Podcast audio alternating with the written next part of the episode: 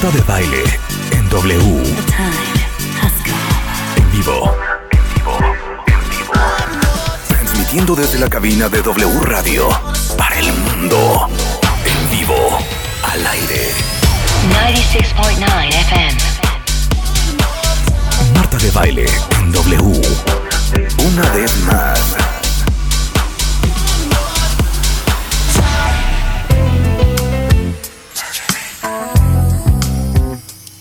Buongiorno, cuentavientes. ¿Cómo amanecieron el día de hoy? Bienvenidos. Esto es W Radio 96.9. ¿Qué, Rebeca? No hemos ni empezado el programa y ya está llorando. No importa, no importa. ¿Pero qué se te rompió tu Es corazón? que este tema es para mí bastante, ¿se puede decir álgido? ¿Qué es álgido, por cierto? Es como, como fuerte, como, como en llamas, ¿no? Tengo sentimientos encontrados. El tema está fuerte, Sí, cuentavientes. muy fuerte. Rebeca está... Porque pero aparte no es un- entiendo por qué estás Porque desolada. aparte es un personaje que lo amo con pasión y con locura. Que me ha echado todas sus películas. Absolutamente todo. Rebeca. O sea, no hay una que me digas, tú dime, yo te digo. De plano. Te- neta. Oye, y también el Cantinflas Show. También el Cantinflas Show, como no, pues ya lo dijo, ya lo que dijo, dijo nuestro querido Sergio Almazán. Oigan, es que vamos a arrancar el programa de hoy, eh, como lo prometimos. Sergio Almazán es periodista y escritor. eh, y la primera vez que vino al programa, vino a, este, ahora sí que a representar, o sea, a volver a presentar su libro Acuérdate María de María Félix. Y bueno, en ese momento se nos ocurrió que qué buena idea empezar a conocer a estos personajes, parte de la cultura popular mexicana, de los cuales, pues, sabemos poco, poco y poco profundo. Entonces empezamos con María Félix, luego nos fuimos Con Mauricio Garcés. Garcés. Hoy vamos a hacer a Cantinflas. lo amamos. Sí. Y luego ya vendrá Sara García y todo, pero Ay, Sarita García, pero- esa de estar bien, Sara bien García la tuve fuerte. que meter eh, de nuevo al escritorio, ¿eh? Sí, Yo claro. muy listo, pero claro, oye, ayer fue el aniversario. Ayer fue el aniversario, exactamente. ¿no? ayer 12. Ayer, Exacto, 12 ayer de domingo agosto. 12 de agosto, Oye, Marta. que también sabes de quién es cumpleaños 12 de agosto, ¿De de, una amiga de todos nosotros, ¿De quién? de Guadalupe Loaiza. Ay, mira, de Muchas Guadalupe, felicidades, sí, claro. Guadalupe Loaesa. Te mandamos un gran beso y un gran abrazo. Sí, sí, sí. No, no puedo decir que tiene 72 años, ¿verdad? No, No, bien, no, para No es de nada. niños ve bien, ¿verdad? Muy joven. Oye, qué bien está, ¿eh? Sí, sí, sí. Aparte, gran escritora y sobre todo, No, ¿sabes qué me gusta? Cómo platica, o sea, extraordinaria charladora. ¿verdad? Ujú. Sí, sí, sí. Muy bien. Así es, yo no puedo tener amigas aburridas. Eso. Ya conmigo es suficiente, ¿no? No, Pues lo sí, platicas tú también, muy buen charlador, Oye, hombre. pues, te ama a la gente. Eh, Cantinflas, qué personaje, ¿no? Tan maravilloso. Tú sí has visto películas, muchas, hartas, Marta. Yo vi la del, ¿cómo se llama el policía? No, pero esas ya son las de a color. ¿Cuál, cuál puede La ser? del 777. Eh, es que Patrulla es que hay dos. 777. hay tres versiones. Hay tres. ¿A colores? Sí, a colores. A colores. Cuando es a ya- colores, cuando que ya trae está. como un casquito azul. 777, agente Patrullero 77, que 777. Es chistosísimo. Claro. Eh, claro. este, Es que esta y- ya me va a empezar a intrigar. Sí. Tomes en consideración. ¿a Que yo no viví en México, típico. No. Estás como mi amiga de bote, eso no se dice en mi país. No, ya. No, a ver, ¿a qué edad veías tú a Cantinflas? Bueno, pues te voy a decir, lo que pasa Desde es que mi- tres no, años. claro. O sea, tres, Pues sí, cinco, siete, siete, ocho, pues pues. sí. No, ni tanto. Yo aún no pero había por- arribado a tu vida. Yo aún no había arribado a tu Pues vida. un año Pero hoy- después. Hoy vamos a hablar de Cantinflas y van a aprender y a conocer muchas cosas de su vida que no tenían ni idea. Uno de los comediantes más importantes de México. Ahora verán, yo atraía, tú atraías, él atraía, tú que traes. Su vida, Asesinos, montoneros, creen que me van a pantallar. su historia, Ahora verán, yo atraía, tú atraías, él atraía, tú que traes. sus secretos. Yo sí que lo traigo gabardina, pero usted se va a resfriar. Hoy, Mario Moreno, Cantinflas. Yo me mojo, tú te mojas, él se moja, nosotros nos empapamos, vosotros os empapáis, ellos chorrean. Con Marta de Baile y Sergio Almazán, Cantinflas. ¿Y ese quién es? Ese joven soy yo. Por W Radio. Ahora sí se les va a hacer. A ver, vamos a arrancar primero por decir que nace a la medianoche del 12 de agosto. O sea, ya era, eh, era sábado 12 de agosto en un barrio populoso que aquí voy a empezar a, A hacer ver, ruido porque en la película, esa que le hicieron recientemente, Sí, sí, sí, sí. este, Que el, el, el El actor, actor es, español. es Coño Miki, es, es Es el Luisito Rey. hace Luisito Rey, Ajá. claro. Exacto. Eh, en la película parece que él nace en Santa María la Ribera. Ajá. No confunden. Él nace en la calle Santa María la Redonda, que es en Garibaldi. Que es en Garibaldi. Es en Garibaldi. Ok. En, eh, o sea, a ver, por, por eso no es fortuito que se dedicara él a las carpas. Nace en 1911. Está empezando el movimiento de la Revolución Mexicana en la ciudad. Sí, sí. En ese año que él nace, había ya renunciado Porfirio Díaz. Ajá. O sea, para que ubiquemos en qué época estamos hablando. Sí, claro. Empieza la campaña electoral de Madero. Él es el cuarto hijo sobreviviente porque es el séptimo embarazo. Habían muerto dos hijos y él es el cuarto. De una madre joven michoacana, eh, con un padre de este potosino que le llevaba 10 años y el papá trabajaba muy cerca de Garibaldi en el eh, edificio postal mexicano. Su papá no era cartero, eso sí es verdad que él siempre aclaró. Él pegaba timbres postales. Ok. El papá. El papá. de es lo que hacía. Pegaba el timbre postal a, la- a las cartas y las separaba por zonas postales, Ajá. ¿no? Como se decía antiguamente, ¿no? ¿En qué zona postal? Ay, ya no puedo con esa Qué época. aparte, qué relajante trabajo, la una neta. foto de la colonia Santa María la Redonda, lo que es Exacto. hoy eh, Garibaldi. pues, Plaza Garibaldi, claro. Sí, sí, sí, es, to- todo ese tramo se llamaba así, después ya se llamó eje central, ¿no? Completa. Pero, ¿qué ocurre? Que el papá, cuando Cantinflas tiene 14 años, el papá lo despiden de su trabajo porque se le ha desprendido la lengua de la goma de los timbres postales. Sí, espérame, ¿qué? Se le ha separado, ya es que todos tenemos una línea en medio de la lengua, No, no es Sí. cierto lo que me estás diciendo. se le separa por la goma. Se le hace un hongo al papá por esa goma. Porque, a ver, seguro Sí, que claro. no usaba una brochita con agua. Sí, no, no, no, con la lengua y la saliva, vámonos. saliva. Lo hacemos nosotros el día de hoy. Te entregan un sobre y lo cierras así. Pues él, imagínate ese ejercicio todos los días. Entonces él que ya sus hermanos mayores trabajaban ahí en el centro, pues dice yo tengo que ponerme a trabajar. Claro. Y primero se enlista para hacer una boca menos en su casa a, eh, al agrupamiento militar Ajá. con 16 años. Y él miente la edad y dice que tiene 20. Lo agrupan y lo mandan a Michoacán. Y en Michoacán, eh, este, pues empieza, porque él ya entrenaba box, este, junto con resortes. Y bueno, entonces, pues se va a Michoacán y el papá se entera y va por él y además eh, lo acusa. Dice, a ver, mi hijo no tiene 20 años. Mi hijo tiene 16, no puede estar en el servicio militar. Entonces se lo trae porque, eh, a ver, yo creo que eh, en- en ese y en estos tiempos los papás lo que quieren es que los hijos estudien. Sí, totalmente, ¿No? claro. Y Cantinflas regresa, pero regresa ya no para ya para ya no volver a ir a la escuela. Ujú. Él hizo hasta el tercer año de secundaria. No hizo más. Pues hizo bastantito. hizo bastante para la época. Para la estamos, Claro, para la estamos época. hablando, porque cuando él tiene dos años viene la decena trágica. Ujú. Eh, ¿Qué le toca ver? ¿Qué es la decena trágica? Pues es este movimiento donde le da muerte a Madero, Sí, sí, donde sí, Pino sí. Suárez, ¿no? Eh, digo, a Pino Suárez y a Madero, donde eh, el Chacal, Huerta, Ajá. este, les da muerte primero al hermano de Madero y luego a Madero, muy cerca de la casa de la familia de, este, de Cantinflas. Ajá. Entonces, esa es una especulación mía. La familia de Cantinflas ve esa escena, Ok. ¿no? Porque además les quitan la luz, no pueden salir a la calle. Son 10 días trágicos de la Ciudad de México. Sí, claro. Y ellos viven en el corazón de ese suceso. Sí, ¿no? sí, sí. Entonces, pues eh, se contaba tú donde vives. Ah, donde mataron a, a Madero, Ajá. ¿no? Que es lo que decían en, en la niñez. Y Cantinflas, esto lo cuento porque Cantinflas a los 17 años va y pide trabajo, ahora sí en Santa María la Ribera, en una, eh, en una carpa de unos migrantes rusos que han venido a México.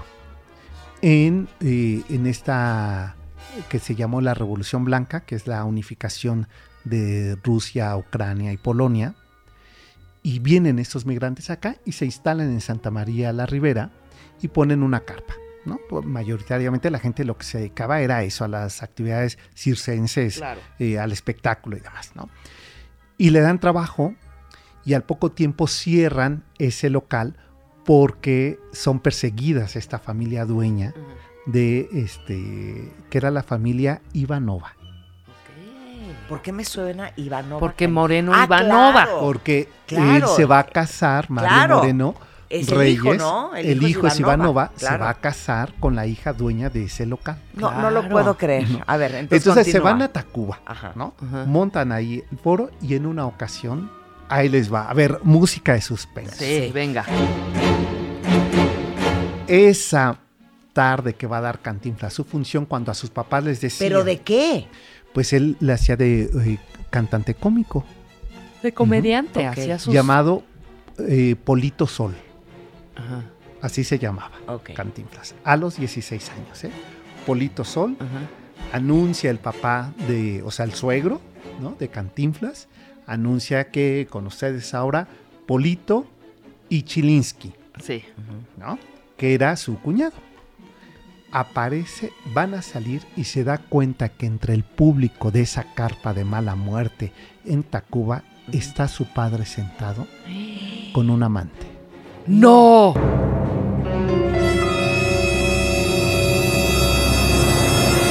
Entonces, ¿qué hace Cantinflas? Se regresa y se pinta la cara de blanco Para que no lo con reconozca. unos bigotitos para que no lo reconozca.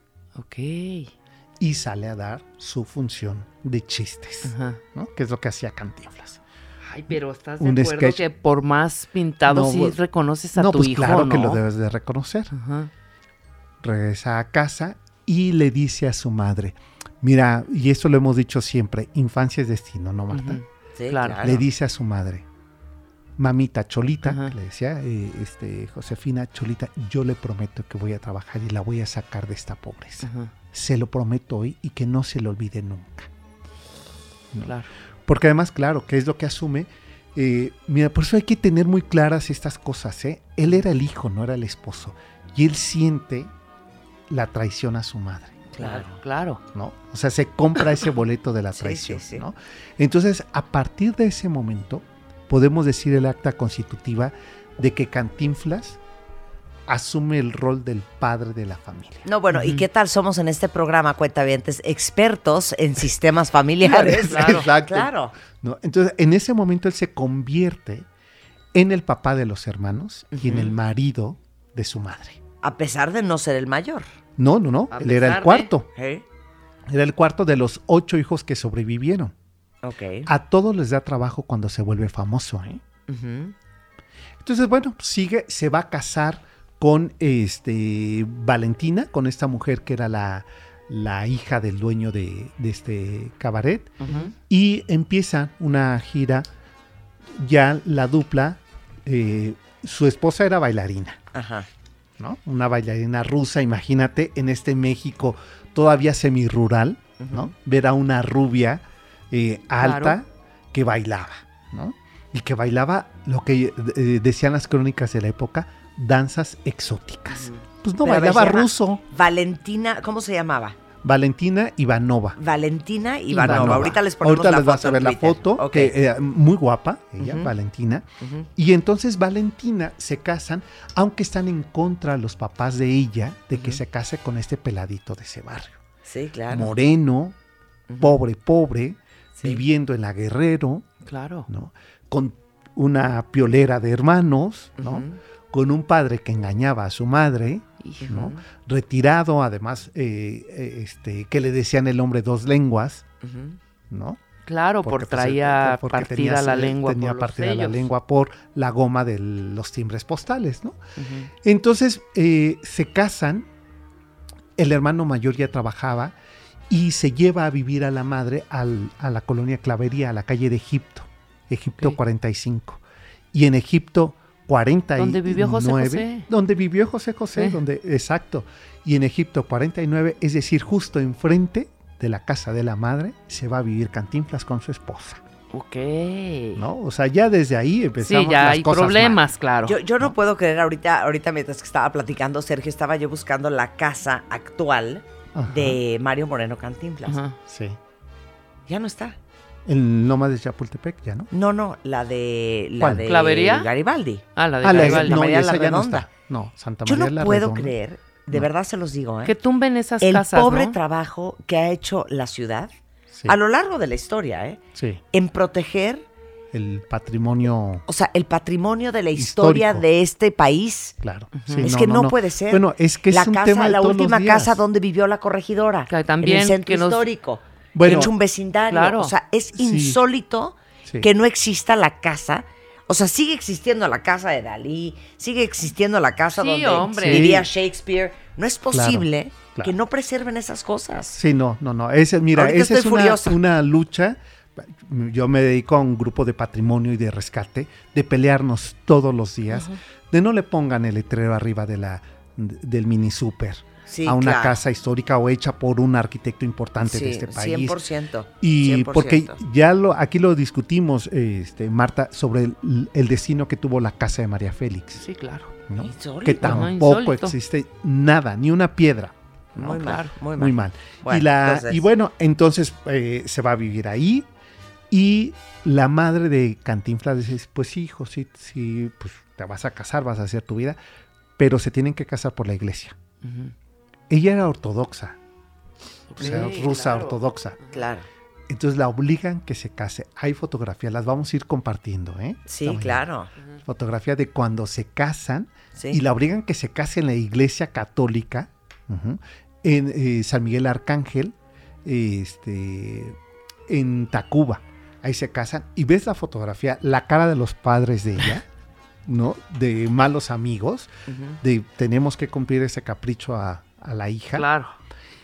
Y entonces empieza la vida ya de eh, un matrimonio y ya para esto asume la familia que su hijo se va a dedicar a ser cómico y que no puede ser otra cosa porque es el México postrevolucionario que se empieza a construir ciudad y que lo que está teniendo son carpas, ¿no? Sí, claro. Y hay una mujer que les va a sonar el nombre, una enorme empresaria eh, del espectáculo en México que, la, que lo contrata con ella, ¿no? Los Ajá. contrata al matrimonio, que se llama Esperanza Iris. Ah, claro. Pues está el, te- La el- del el teatro, teatro Esperanza Que Iris. está cumpliendo 100 años ese Sí, teatro. claro. Y los contrata para su teatro, ¿no? A que actúen en ese teatro. Ajá. Y les va fatal, Ok. fatal, ¿no? A los tres. A Cantinflas, a su eh, concuño, A Chilinsky, Chilinsky. Y a Valentina. Eh, y además empieza, fíjate lo que es el machismo mexicano, le empieza a hacer mucho ruido a Cantinflas que le avienten piropos A la esposa. ¿no? Entonces le dice, "Mm, mm. Nanay, tú te vas a casa Claro. y no vuelves a trabajar. Y él empieza a trabajar con la dupla eh, Chilinsky eh, Pollito Sol. ¿no? que así se llamaban. Chilinsky, que era un hombre también eh, ruso, ¿no? Eh, aparecía él con traje Ajá. y todo lo contrario Cantinflas. Entonces, que hacían pasar el empresario con el peladito que siempre lo engañaba, Claro. ¿no? Era la dupla. Y va a aparecer un personaje en la vida de Cantinflas, Medel. Ajá. Y Medel le dice, vamos a hacer dupla tú y yo, pero tu concuño ya no. Y se lo lleva a trabajar al Folies Berger, que estaba otra vez en, En Garibaldi. Garibaldi, claro. ¿no? Ok. Regresa. ¿Qué tal Sí, el sí, nombre? Ajá. Y ya para esto era el, el gran teatro, ¿eh? Eh, eh, el Folies, porque además tiene que competir con el Esperanza Iris. Y ahí les va de maravilla. Las tandas del Folies. Presentando a su artista exclusivo, ¿no? Manuel Medel, en dupla con Polito Sol. Todavía sigue siendo Todavía Polito Polito Sol. Ok. En una noche ¿Y, en que y está- sabemos por qué Polito Sol? Pues se puso ese, ese nombre, pues lo, eh, con ese nombre se bautiza en Jalapa donde empieza a hacer sus, sus pininos. ¿Pero qué hacía? ¿Stand-up comedy o sí, qué, sí, era? sí, Como un comedia. Sí, era un Ándale. estandopero de principios del siglo XX. Exactamente. Y un poco también, este, bueno, eso yo creo que después si lo vas a tocar que fuera como contestatario, ¿no? Como Sí, sí, sí. Ahí como todavía un poco no. ferrusquilla, ¿no? Exacto, ahí todavía no, aunque era el teatro cabaret de la época. Todas sus películas tienen un rollo político, o sea, bueno, muy tramposo, ¿eh? Muy Ahorita vamos a tramposo hablar y de eso. buenísimo, Muy además. bueno, porque además era por encargo, ¿eh? Eso estaba escrito por Ándale, encargo, ¿eh? Muy bien. Entonces, bueno, ¿qué es lo que pasa? Que estando ahí, eh, un día no logra convencer a los asistentes que ya están un poco tomaditos, que venían de las cantinas de Garibaldi. ¿no? Entonces le dice, usted cállese mejor, dígame en qué cantina infla. Les dice eh, Cantinflas a uno de los... no, le dice uno de los asistentes A a, Cantinflas. Cantinflas. Usted ya mejor cállese y dígame en qué cantina infla y nos vamos para allá. Y así nombre, así nace el nombre de Cantinflas. Mm. ¿En qué cantina inflas? No. Y entonces le parece muy bueno el apodo y se cambia de Polito Sol, que era fatal el nombre, ¿no? Eso no vende, a Claro. Cantinflas. No lo puedo creer. ¿En qué cantina inflas? No lo puedo creer. Con esto hacemos una pausa. Regresando, seguimos con la historia de Cantinflas con Sergio Almazán en W Radio. Hoy, Mario Moreno Cantinflas. Armando, ¿Qué traes? siento que me voy. Es muy tarde. A estas horas, ¿dónde vas? Todo está cerrado. Es domingo, mi amor. Con Marta de Baile y Sergio Almazán por W Radio. Hacemos una pausa. Todos tenemos una historia que contar y un pasado que manejar. Y un pasado que manejar. La forma en la que cada uno de nosotros nos contamos nuestra propia historia es lo que hace la diferencia.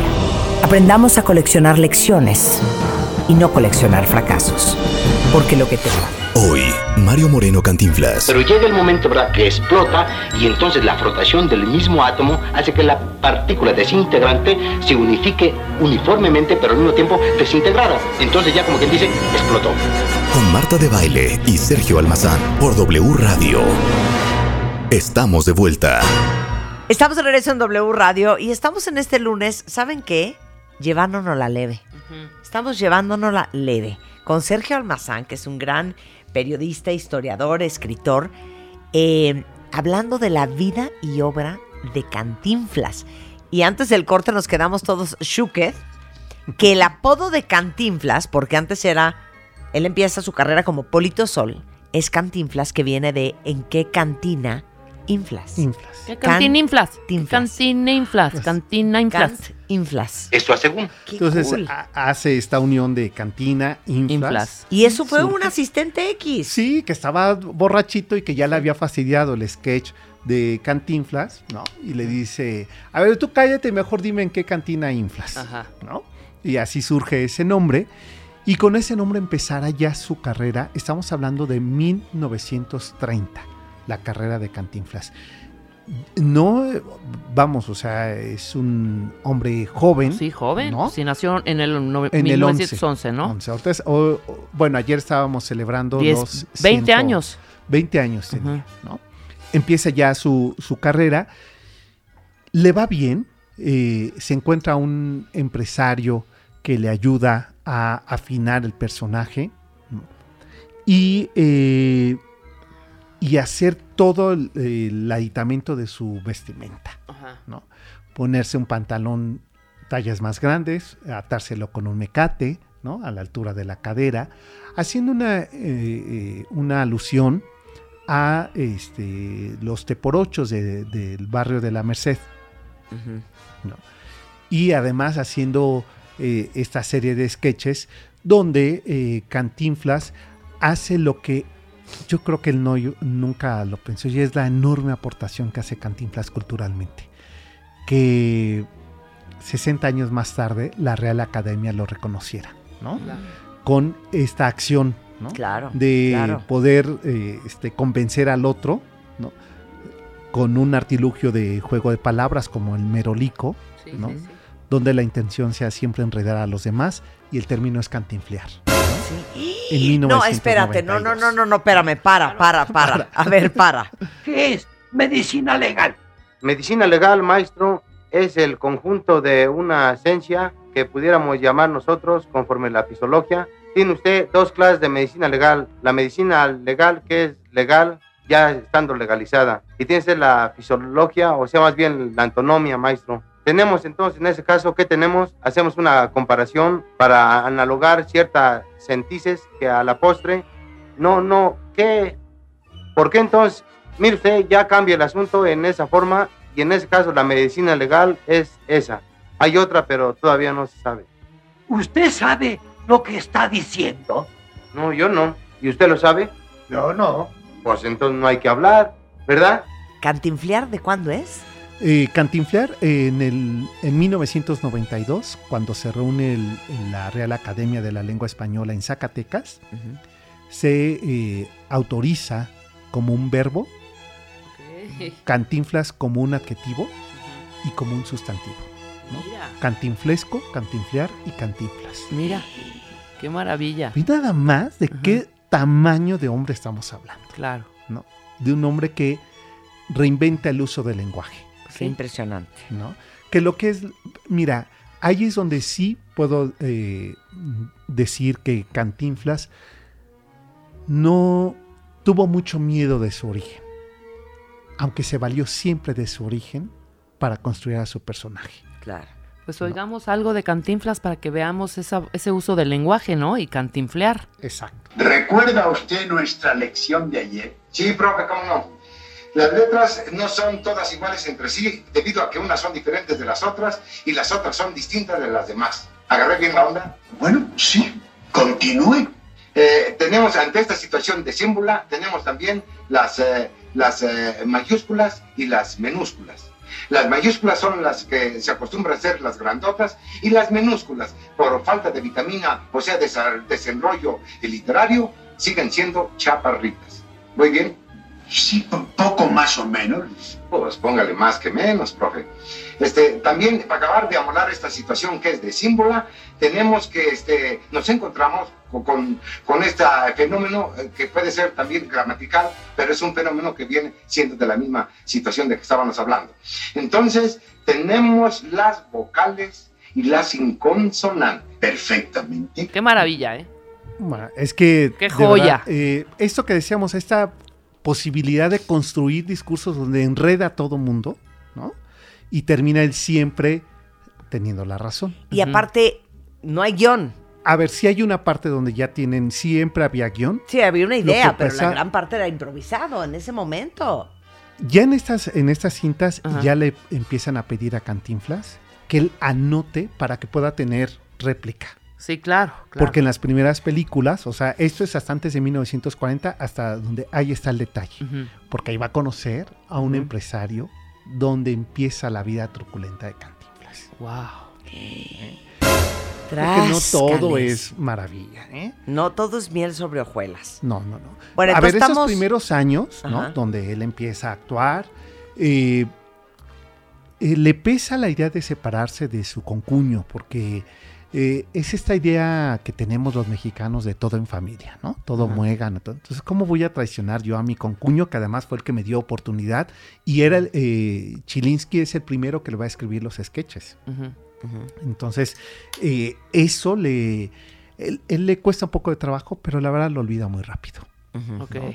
Por ejemplo, en la en esta película que hacen en homenaje a Cantinflas, no le hacen justicia a Chilinsky, que lo, lo convierten en un alcohólico, lo cual nunca fue cierto. Ok.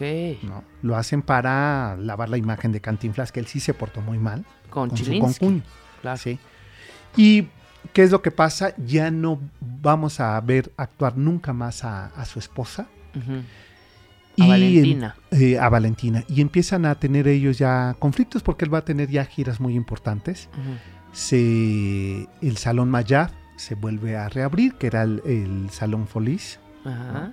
con una temporada muy exitosa donde él ya cobra 5 pesos por función. Ah, mira. Ujú. ¿Qué cosa De más cobrar de- 5 pesos a la semana, ¿eh? Claro. Por función. Ahora por función. Por función. No Y se con metía que eh, diario daba función. cuatro funciones. Sin por, con por 4, 20 20, pesos. 20 pesos Dos, cuatro, diarios. seis, ya 80 al mes. 1936. Seis. 1900, cuando en promedio ganaban 4 o 5 pesos al mes.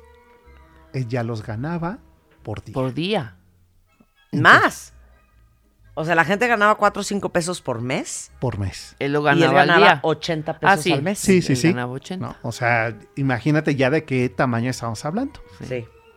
Ahí Me- Medel lo, lo descubre y lo invita a hacer una gira y les va muy bien en la gira.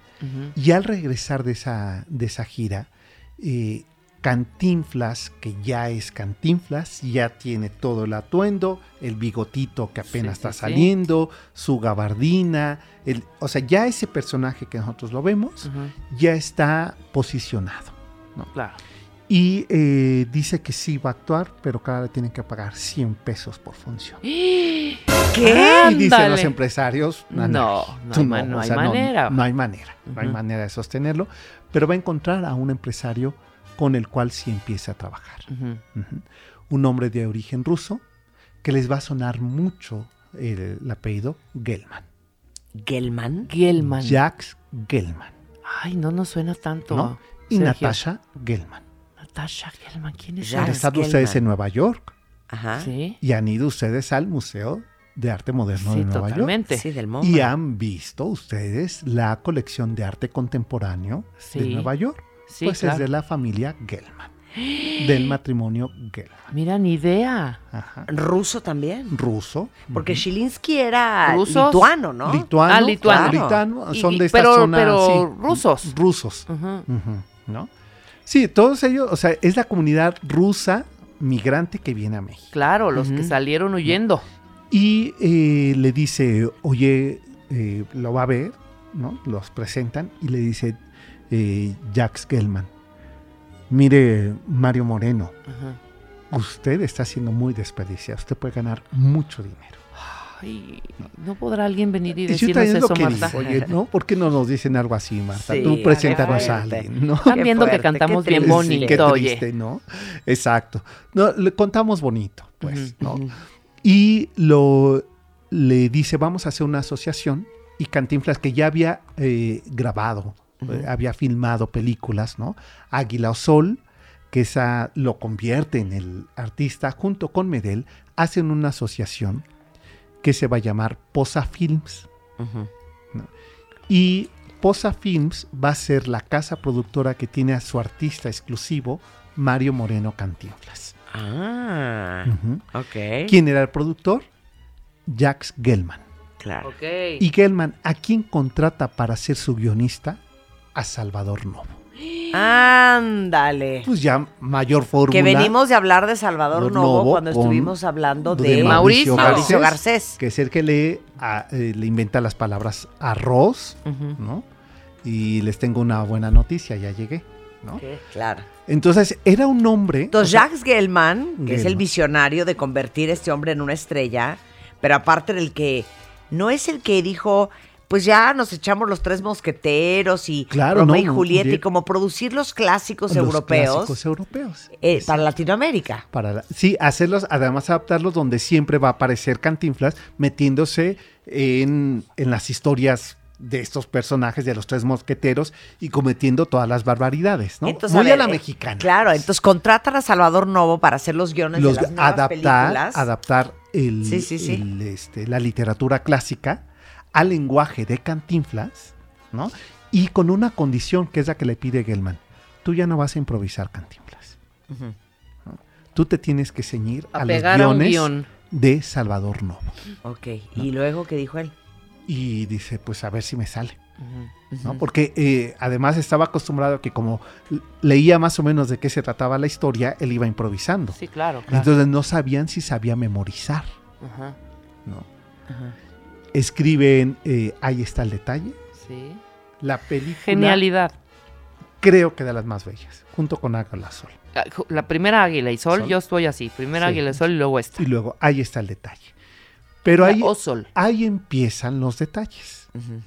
Porque Gelman está metido en el mundo cultural, en el mundo intelectual, en el mundo empresarial.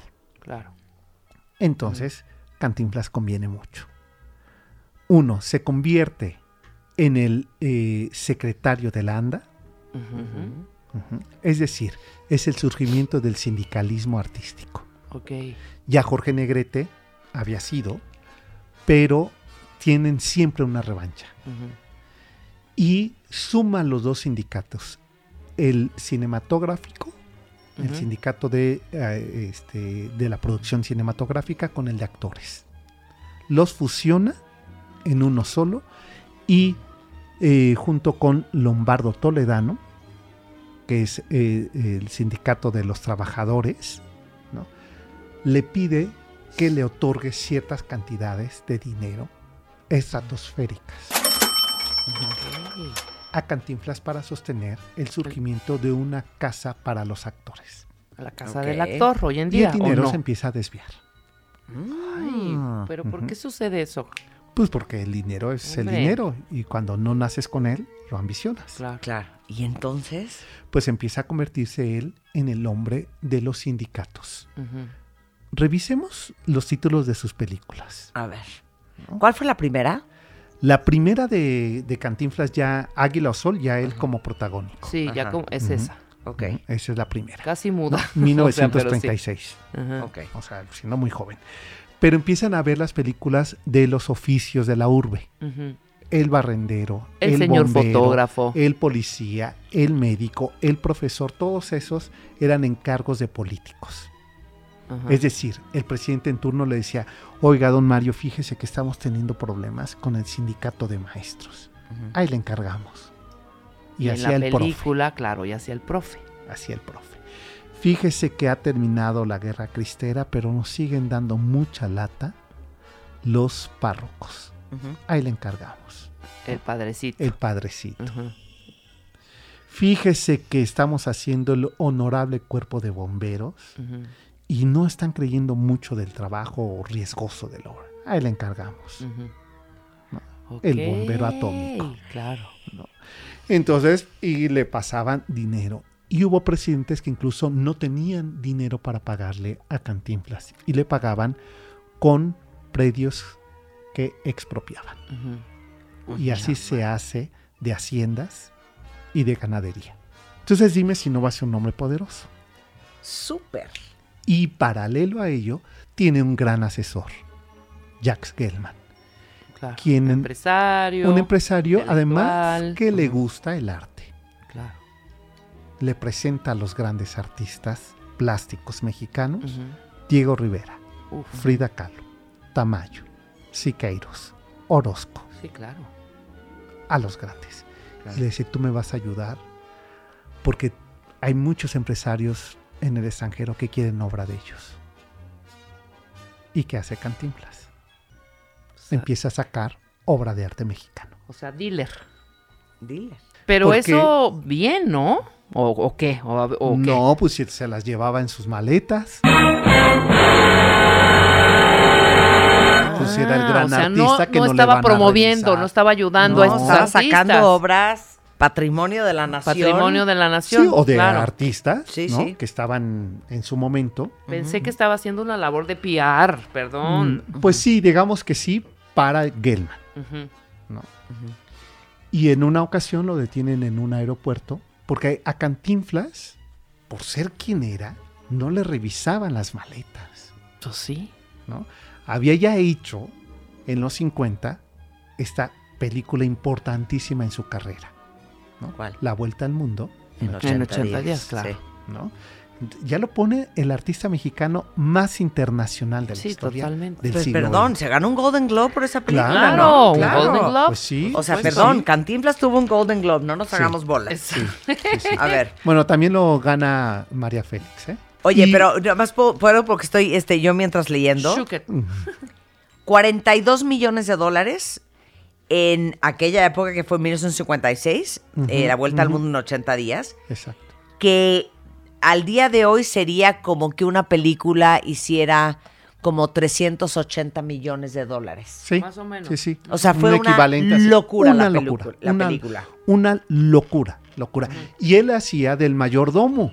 Claro. O sea, pero es, él dice, eso, yo me he dedicado siete años investigando Cantinflas, nunca he encontrado en qué momento ni en dónde, porque dice que Chaplin le dijo que él era el cómico más grande del mundo. Yo creo que eso se lo dijo Cantinflas a sí mismo. Pero sí lo conoce, ¿no? Sí, claro que lo conoce. En la película entonces está En- como... en Cannes, En Can- eh, pregunta más bien Cantinflas ¿Dónde que está? si puede eh, encontrarse con él. Y Chaplin dice que no. De ninguna manera. Bueno, el caso es que luego hace otra película en Hollywood, la de Pepe, ¿no? La de Pepe. ujú. él, él quiere hacer una carrera en Hollywood. Y México está teniendo problemas con Estados Unidos. Entonces le dice... Pero aparte la barrera del idioma no, para él era terrible. muy complicado, o sea, hay Terrible. chistes intraducibles. Sí, sí, sí. ¿No? Sí, que ese era el, el tema con él. Cuando él iba a actuar a Estados Unidos, lo que hacía es que ahí sí se aprendía todos sus diálogos y lo único que él hacía es el gran maestro de la gesticulación. ¿no? Todo lo hacía con el rostro. Porque pues hay chistes locales, pues, ¿no? que no se pueden traducir. Y que si él lo quería hacer, decían, pues no hay manera, ¿no? En que esto no se va a entender acá. Muy bien, entonces, cosas por encargo, de ahí hacía mucha lana. Mucha. Más la mucha lana que le pagaban por actuar, Más, más- por llevar obra. por llevar obra, más Eh, los sindicatos. Más los sindicatos, más sus ranchos. ¿no? Fíjate que le compra. eh, bueno, a ver, aquí eh, estamos omitiendo algo. Esa es su vida profesional, su vida personal. Él quiere ser padre. Él quiere ser padre. Él quiere ser papá. Ah, papá. Papá, papá. Ok. Quiere ser papá. Lo intentan varias veces. Primero, eh, si- los estudios siempre son para las mujeres y nunca para los estudios médicos. Claro. Y nunca para los hombres. Claro. Y se dan cuenta que eh, Valentina eh, es fértil, sí puede ser madre. Y entonces le recomiendan que quien se haga unos estudios Es él. es él. Y él se va a Houston a hacerse unos estudios y resulta con que quien no puede ser padre Es es, él. es él. Entonces, eh, como él ya se llevaba con los presidentes y demás, le hablaban los secretarios particulares de los presidentes y le decían, oye Mario, fíjate que pues este, el jefe se ha traído unas eh, muchachas, pero ya la aburrieron. Te las encarga. Que las entretengas. Y entonces, Entonces, en uno de esos encargos y entretener, eh, conoce a una a Marlon Roberts, ajá, una tejana ajá. que ha venido a México y la dejaron olvidada en el Hotel del Prado. Ajá. Hotel del Prado, ¿dónde era? ¿No era Insurgentes? No, estaba ¿Eh, qué? en la Alameda. En la Alameda. Ajá, Ok. que es eh, el mejor hotel ¿eh? Ajá. de México. ¿Y entonces? Entonces le hablan a Cantinflas para que vaya a pagar la cuenta y la divierta. Ujú. Cantinflas va y paga la cuenta porque es un encargo de un jefe importante Y la divierte. y la divierte. A los cuatro meses, esta mujer busca a Cantinflas y le dice que está embarazada. Tráscatelas. Una pausa. Y así, regresamos. Hoy, Mario Moreno Cantinflas. Armando, ¿Qué traes? siento que me voy. Es muy tarde. A estas horas, ¿dónde vas? Todo está cerrado. Es domingo, mi amor. Con Marta de Baile y Sergio Almazán por W Radio. Hacemos una pausa. Hoy, Mario Moreno Cantinflas. Pero llega el momento, ¿verdad?, que explota y entonces la frotación del mismo átomo hace que la partícula desintegrante se unifique uniformemente, pero al mismo tiempo desintegrada. Entonces ya como quien dice, explotó. Con Marta de Baile y Sergio Almazán por W Radio. Estamos de vuelta. Estamos de regreso en W Radio. Les digo una cosa, un lunes delichocho. O sea, estuviéramos todos en nuestra casa, me imagino a todos los cuentavientes en la sala de mi casa, Platicando, sentados, ajá. oyendo a Sergio contar el cuento. Estamos contándoles la historia obra milagro de Cantinflas con el gran historiador y periodista Sergio Almazán. Entonces nos quedamos antes del corte de que Cantinflas no podía tener hijos, era infértil. Pero en aquella época, híjole, eso era No, vergonzoso bueno. Puta, claro. socialmente. No, bueno, era... Entonces se enreda con una tejana, la tejana sale embarazada, Cantinflas sabe que el hijo no es de él, pero le dice, te compro a tu hijo.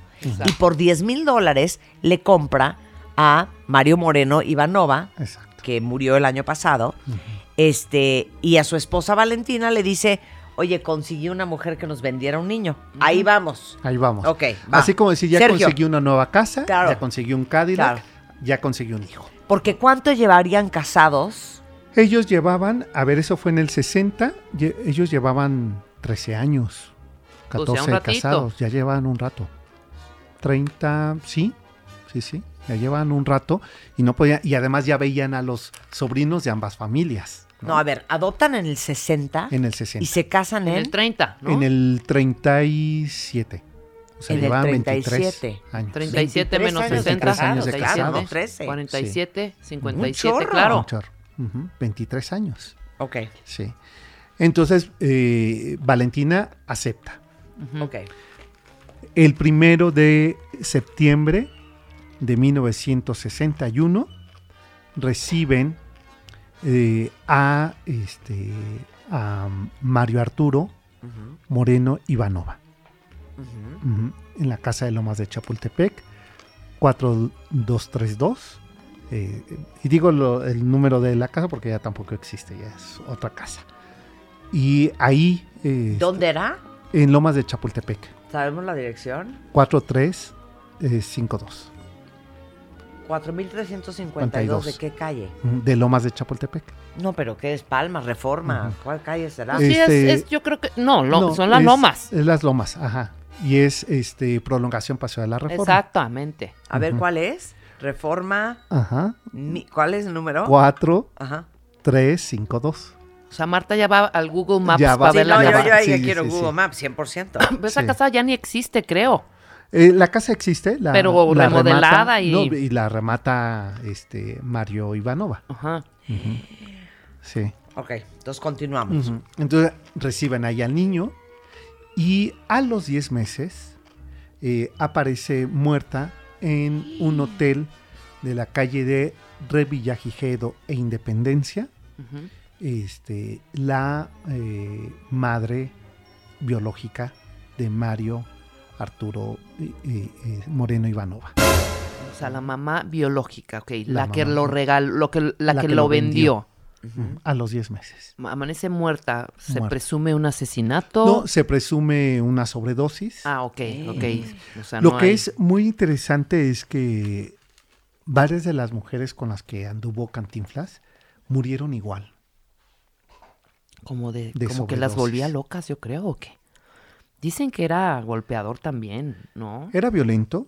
Ay, es que no me Sí. quiero romper la imagen de Cantinflas. Sí, no, no, porque además había otra cosa. Eh, a ver, primero puso unas oficinas en la calle de Insurgentes y Teotihuacán, el, que todavía existe ese edificio, ese sí lo puedes eh, googlear y ahí aparece, el Rioma, Mm. que es Mario invertido, el Rioma. Ahí están sus oficinas de esta empresa Posa, Posa Films. Y dime algo, ¿ves el teatro Felia? Ajá, Era de él. era de él, sí. Y en un gesto como muy amable, se lo regala a alguien que es que la historia es buenísima, ¿no te la sabes esa? No me la sé. O sea, era de él. Ah, bueno, a ver, es que le regala eh, de boda a su sobrino, el Rioma, el Ofelia, y eh, una casa de. No, el Ofelia se lo regala a un De trabajador de hace años que le decían el pollito. Y se lo regala a él. Y se lo regala. Pero bueno, eso me lo cuentan Ujú. en una reunión ahí, Ya. este, con gente muy, muy, muy, muy, muy- celebridades, pues, que sí sabían del tema. Pues, ¿por qué no se van a tomar un café Pues ustedes? sí, perdón, nada más Pues quería sí, yo ¿verdad? confirmar. Es que están, Oye, ya estamos al aire, Sigamos, Radio sigamos. Nacional, y ustedes en un chacoteo. Ay, eso ¿De le gusta a la gente trata? también. Bueno, no, dice, perdón. si no ¿cuál? cuentas bien, no cuentes. Dice, ¿no? Bueno, entonces, Bueno, entonces... Entonces, bueno, pues, eh, y adoptan al niño. Ok. A los cinco años muere Valentina de cáncer de huesos. A los cinco años de haber tenido este niño en sus brazos. ¿Qué? Muere Valentina, triste. muy triste. Además muere a los tres meses de que es detectado el cáncer en los huesos. Se fue rapidísimo. Rapidísimo. Muere en enero, el 5 de enero, y eh, del 66. Y el primero de septiembre de ese año le festeja Mario Moreno el cumpleaños a su hijo eh, Mario Arturo eh, este, Moreno Ivanova. ¿Cuál es el capricho que quiere el niño? El niño quiere que le lleven al jardín de su casa el circo Ataire, Ok. con elefantes, jirafas, magos y una rueda de la fortuna. Y le llevan, con cinco años, le lleva Mario Moreno, para que veamos las dimensiones que tenía su casa, ¿eh? Todo el circo. todo el circo. Al lado de su casa vivía su mamá. Siempre vivieron al lado. Sí, junto con pegado. junto con pegado. Invita a todos sus compañeros del colegio y Mario Jr. no sale de su cuarto Puta. a festejar el cumpleaños. Pues por berrinchudito, yo creo, el ¿no? Y lo único que hace es salir de la de la habitación en el balcón y orina a los invitados. No bueno. El niño Mario Moreno. Niño maleducado. Qué espanto. Y a partir de ahí vamos eh, después ¿No le metió semejante No. arrastrada a Cantinflas? no no no no es una escena que cuenta el, el sobrino Eduardo el heredero El heredero, claro. que Cantinflas empieza a disculparse con todos los invitados uno por uno. Se va a tener una segunda relación de pareja, Cantinflas, que gracias al hijo rompen Ajá. Uh, y que es Irán de. Mario. Aparte, perdón, Irane Ori era una muñeca. Una muñeca y una dama Belleza. Una muñeca. inteligente, Guapa, Era la tía educada. Meche. Era la tía El Meche. mundo de juguete. Todos Así queríamos es, una sí, tía sí. Meche. Y, y se acuerdan de este otro que era el salón de belleza. Sí, claro. El amor tiene cara de mujer. ¿cómo no? Con Irma Lozano, con Anel, Con Anel. con Doña Silvia Derbez. Exacto, patrocinada por este Cantinflas, esa telenovela. Ok. Porque fue el amor de su vida, ¿eh? Ajá. Irán Héroe. Pero el hijo le hizo todo lo, todo lo imposible para El que se- Ivanova. el Ivanova. Hijo de su madre. A los 18 años pide de regalo de cumpleaños ¿no? un eh, auto deportivo importado que la firma no llegaba a México y, eh, y pide eh, Cantinflas al presidente en turno, López eh, Portillo, si le autoriza la importación de ese auto. Ajá. No llega el día del cumpleaños y le compra un Cadillac Ajá. para en lo que llega. En lo que llegaba el otro. Y lo que hace Mario Ivanova es chocar todos los autos antiguos colección eh, de su padre. No, por no, no es posible. Me está cayendo muy mal, ¿eh? O sea, de Qué verdad, fuerte, de verdad ¿eh? me está cayendo muy, muy mal. Adicto a- al alcohol, a las drogas, Ivanova, Sí. desde los 12 años. Lo tienen que internar. Eso se llama falta de límites, cuenta bien. Claro, claro.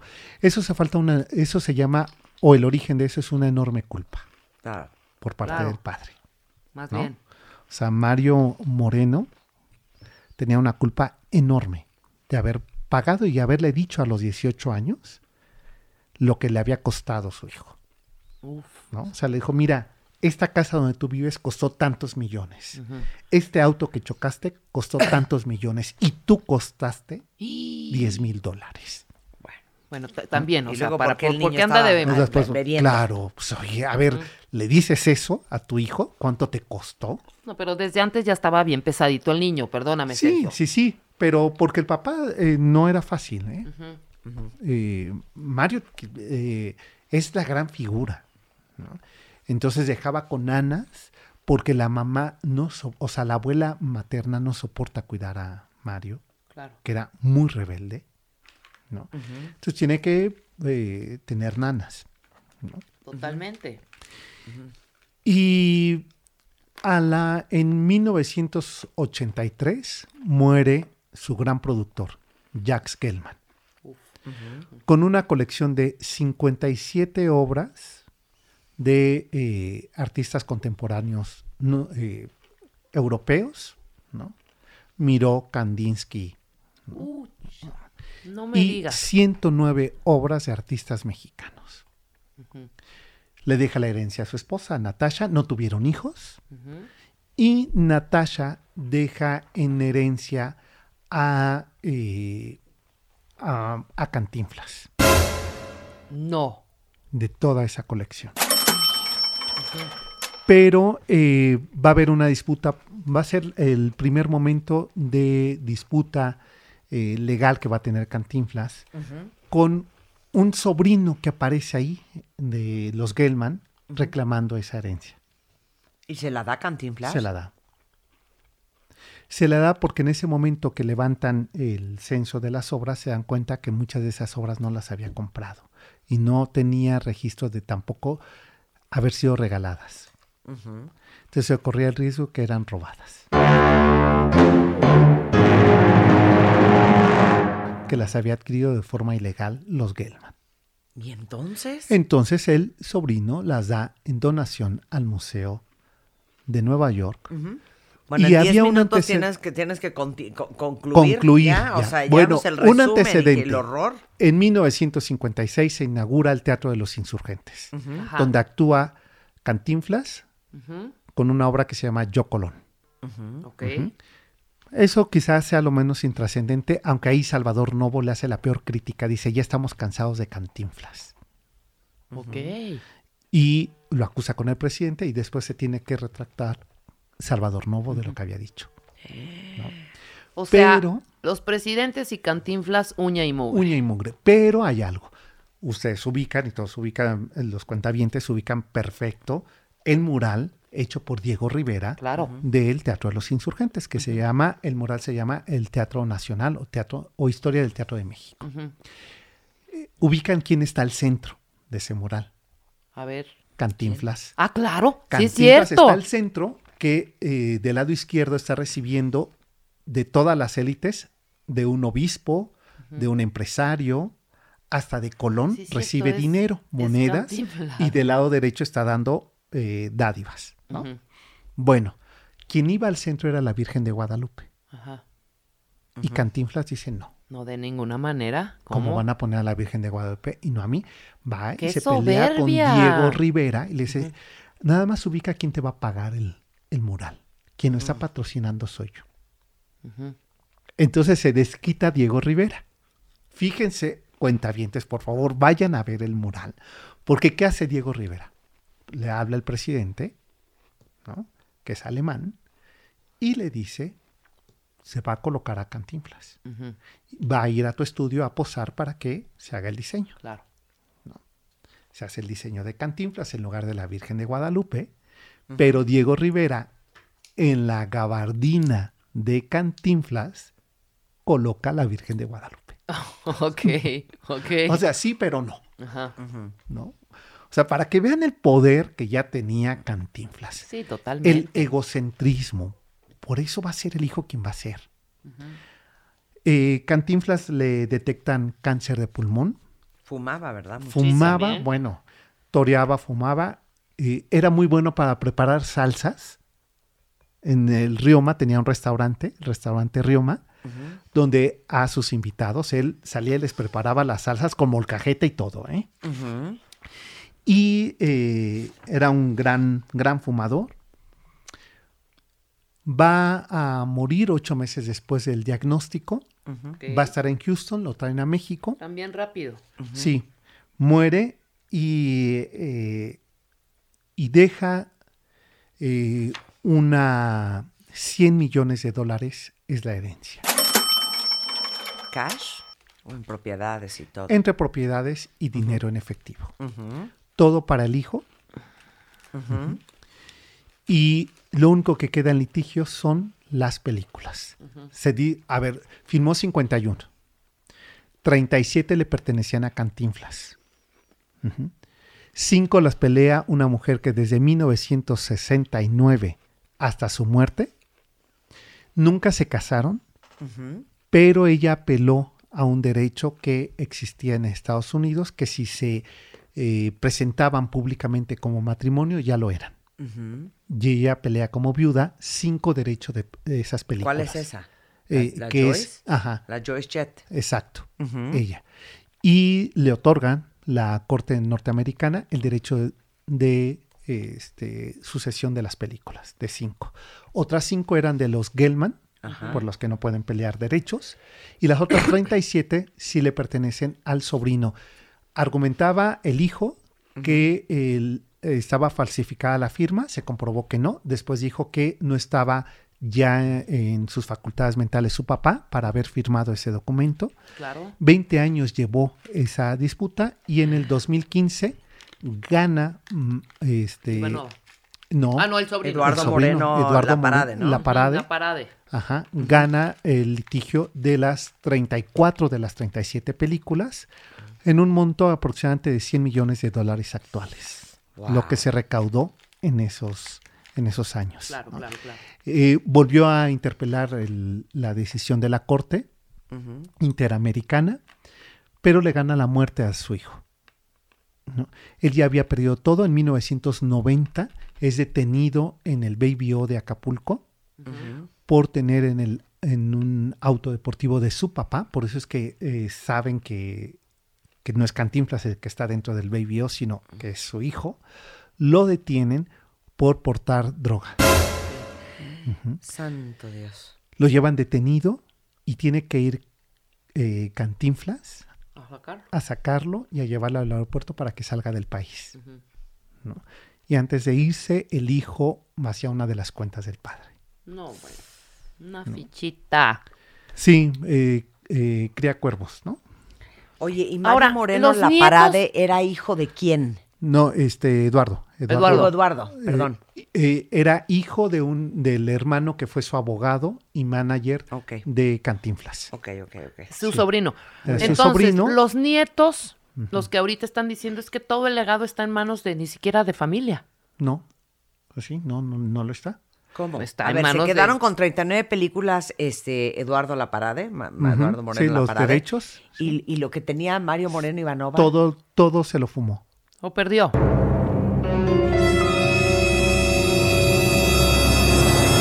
¿Qué- ¿De qué me estás hablando? Te estoy hablando de en, en los 90 de casi 200 millones de dólares. Ya no queda nada. Nada, nada. Pero no queda nada desde hace 20 años.